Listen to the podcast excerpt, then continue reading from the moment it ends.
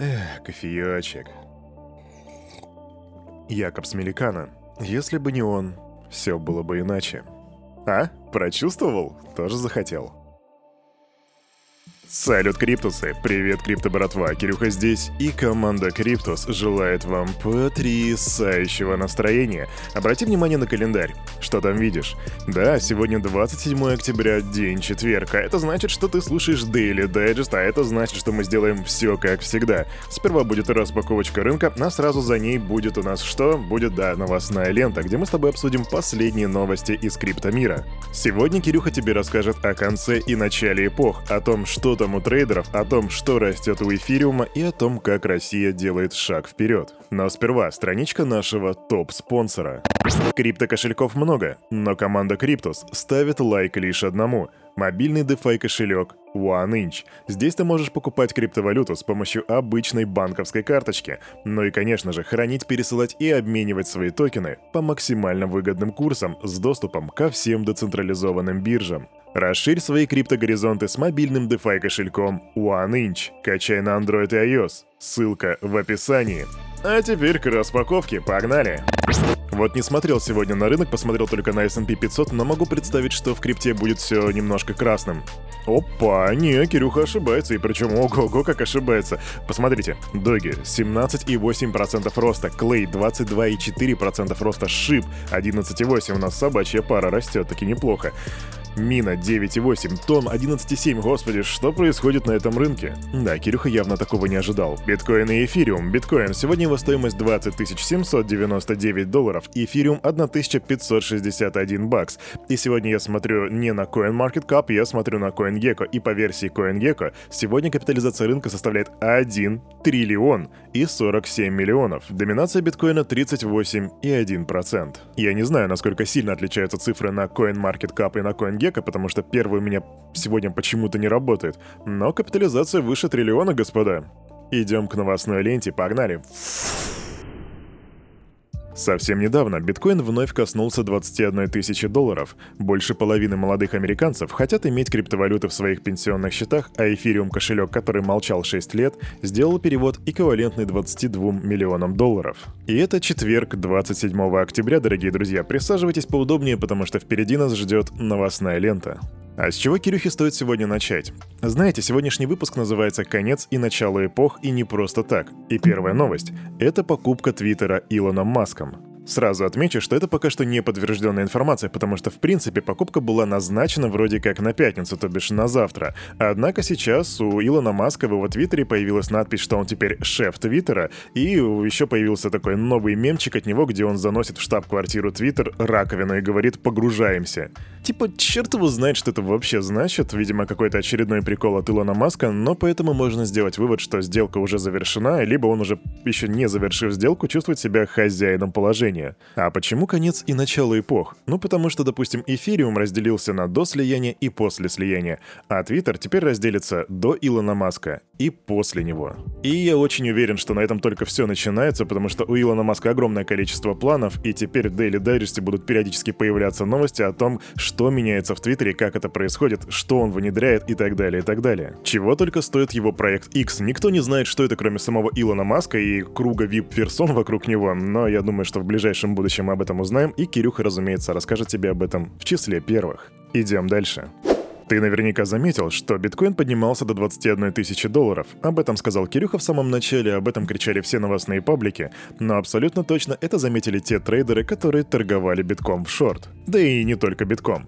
Криптотрейдеры за сутки лишились более 1,1 миллиона долларов. Всего за 24 часа было ликвидировано 156 тысяч трейдеров. Проценты тут такие, 550 миллионов из этой суммы это были позиции по биткоину, и все остальное, то бишь 476 тысяч долларов, это позиции позиции в всяких э, эфириум парах. Ну и еще по мелочи на 17 миллионов в других позициях. Итого 1,1 миллиона долларов. А ведь Кирюха говорил, что биткоин вырастет до 21 тысячи долларов. Правда, это был мой прогноз на понедельник, а сегодня четверг, но тем не менее тренд был угадан верно. Да я просто гений. А, кстати, по поводу гениев. Вы все знаете фонд, который называется Anderson Horowitz, который, который инвестирует в различные крипто-стартапы. Так вот, по нему пришла неутешительная статистика. А запущенный в 2018 году венчурной фирмой Anderson Horowitz криптовалютный инвестиционный фонд по итогам первого полугодия получил негативную переоценку в размере 40%. О чем это говорит? Это говорит, что сейчас на этом медвежьем рынке у всех дела идут плохо, за исключением, наверное, Binance. Но, в общем, у Андерсон Хоровиц дела идут пока что не очень хорошо. Они всегда делали классные штуки, они всегда приносили бешеную прибыль своим акционерам, но, вот, но, но сейчас пока что у них все не гуд. В общем, этот флагманский криптофонд теряет свою оценку на 40%. Быстрая новость. Мобильное приложение Cash App теперь интегрировано с платежной системой Bitcoin Lightning Network. И вы что-то подобное уже наверняка слышали, но теперь типа интеграция завершена. И по мнению Майкла Сейлора, биткоин-транзакции теперь поддерживаются сразу на трех уровнях, где биткоин является первым уровнем, Lightning является вторым, а кэштег является третьим. Говоря о различных интеграциях, у меня тут для вас есть апдейт. Сообщество PancakeSwap проголосовало за развертывание DEX в сети... Ну давай, угадай, в какой сети. Я уже слышу, как у тебя в голове Aptos. Да, Эптос. Эптос у нас горел на прошлой неделе, и Эптос продолжает нас на этой неделе радовать различными развертываниями, различными интеграциями и так далее. И, к слову, это уже третий блокчейн для PancakeSwap после их родного BNB Smart Chain и Ethereum. За вот эту инициативу развертывания проголосовали 99% пользователей. Начинаем новости регулирования. Участники криптовалютной индустрии должны помочь европейским властям в создании нормативно-правовой среды для DeFi сектора, чтобы получить в итоге отличные решения. Об этом заявил советник по технологическим инновациям и кибербезопасности Еврокомиссии Питер Керстенс. Нам нужно более творчески подходить к тому, как децентрализованные финансы можно отразить в юридических концепциях, если это необходимо. Так отмечает советник. Тут вот на что я хочу обратить твое внимание. Смотри, они говорят о том, что нам нужны люди из DeFi для того, чтобы помочь отрегулировать этот сектор. То бишь они не сели там, не знаю, своим кружком старперов и не начали что-то придумывать. Они обращаются к первоисточникам, они обращаются к тем, кто в этом уже варится, и это достаточно позитивное явление. Сингапур хочет запретить целый ряд деятельностей, я тут насчитал их четыре штуки. Первое — это возможность использования кредитного плеча розничными инвесторами в торговле криптоактивами. Второе — это использование кредитных карт для покупки криптовалют. Третье — бесплатную раздачу токенов, ну то бишь всякие airdropы и так далее. И четвертое — это использование токенов розничных клиентов для кредитования. Ну то бишь тут прям под большим вопросом встает DeFi сектор. А тем временем в Великобритании криптовалюты включили в крупный законопроект о финансах, признав их регулярными регулируемыми. И я тебе напомню, что Великобритания уже давно говорит за то, что хочет стать крупным криптохабом, возможно, самым крупнейшим на нашей планете. Ну что ж, поживем-увидим. Идем дальше. И быстро новость по поводу регулирования эфириума. Эфириум растет, дорогие друзья, только растет он не в своей цене, хотя и в ней тоже, но гораздо более активнее он растет в плане своей цензурируемости. Уже 62% транзакций в сети Ethereum прошли цензуру за последние 24 часа. И ты такой, типа, да, и чё? А то, что совсем недавно, неделю назад я тебе говорил, что под цензуру попадали 52% транзакций. То есть рост цензуры за последние 7 дней по моей математике составляет почти что 20%, и это капец как много. Ну что же, посмотрим, что скажет по этому поводу Виталик Бутерин.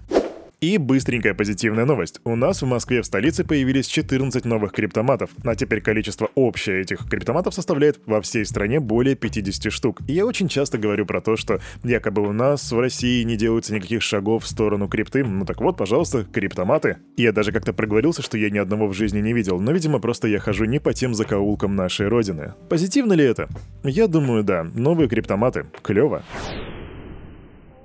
А на этом, на это утро у этого парня за вот этим микрофоном все. С вами, как всегда, был Кирюха, и команда Криптус желает вам потрясающего настроения на весь предстоящий день. И помните, все, что здесь было сказано, это не финансовый совет и не финансовая рекомендация. Сделай собственный research, прокачивай финансовую грамотность и развивай критическое мышление. С тобой мы увидимся завтра в пятницу, 9.00. Не проспи. Пока.